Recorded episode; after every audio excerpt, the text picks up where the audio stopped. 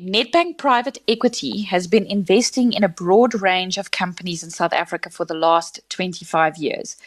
In its portfolio of investments, you will find companies such as Entersekt, Tracker, and QLink, or past investments in retail and consumer goods companies such as Sportsman's Warehouse and Outdoor Warehouse. Joining us today to talk specifically about growth equity and the role it plays in helping businesses who just need capital for that next step is Amir Regev, Senior Associate at Nedbank Private Equity. Amir, let's just start with the following. What exactly is growth equity? Thanks, Jeanette, and it's, it's good chatting today. So, you know, growth equity lies somewhere at the intersection between venture capital and private equity, carrying elements of both and ultimately offering the best of both worlds. So these sort of businesses have often matured from the venture capital growth cycle and may be on the edge of or have achieved profitability. However, further investment is required to, to really maximize on these growth opportunities.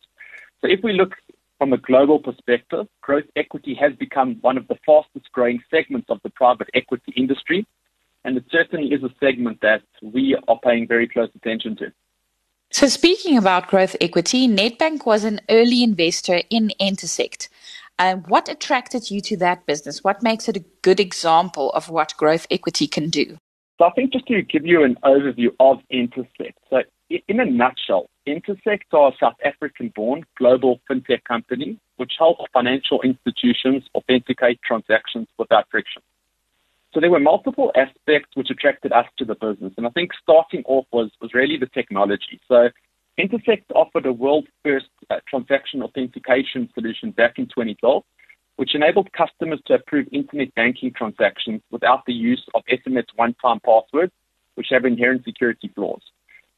Secondly, was the sector in which they focus. So people are increasingly transacting digitally using either PCs or mobile devices, and there's a need to make the digital world a safer place while also making it easy for the customer to transact. So where we stand today, you know, the business is currently securing in excess of 1 billion transactions per month.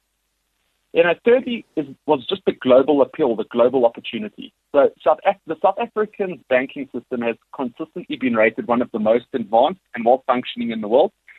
And the successful uptake of the technology by Southern African banks gave us comfort that this was an exportable solution with global appeal. And then finally, it's just the scalability of the offering, where a software business can achieve exponential growth without necessarily a compensating increase in their cost base.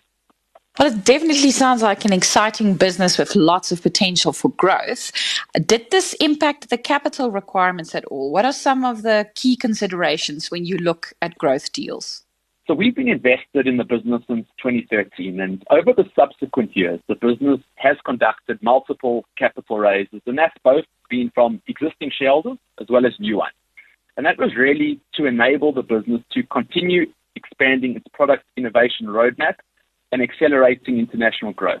So the most recent capital raise was concluded as recent as December 21, where Accel-KKR, who are an American technology-focused private equity firm, invested in the business. In terms of considerations, um, I believe alignment is a key aspect where there needs to be a mutual understanding and alignment of interest between ourselves and the company. And to break it down, you know, firstly is really the vision or the investment thesis. What are the business's goals and, and where does management ultimately want to take the business? That kind of leads to the second aspect, which are the further capital requirements um, which the business, business needs in order to be able to execute on that vision. And there, there's lots of further considerations with regards to that, whether you know you have the appetite and or the ability to follow on in those rounds, or alternatively, you know, what is the potential impact of dilution? And then finally, which I believe is one of the key aspects, is, is really allowing for sufficient time to enable management to execute on that vision.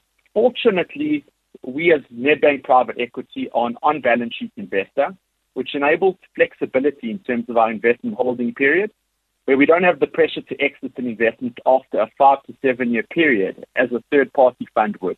So nine years later, we, we remain invested in Entersekt, and you know we're certainly excited about their their next phase in their growth journey.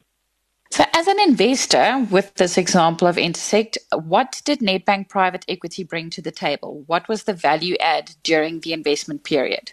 So I think you know capital is, is the obvious one where we invested initially and we did follow on um, during a later round. But you know, we believe our value add extends beyond merely being a capital provider.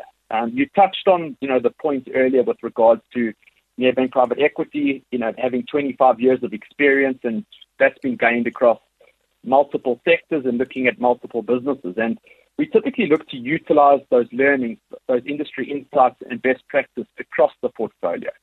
Um, where it also makes sense, we look to leverage off the portfolio as well as the bank wherever possible. So in, in Entersekt's case, it, it was really working with the bank where they were able to test and refine new products and technologies um, before they commercialize them to the broader market.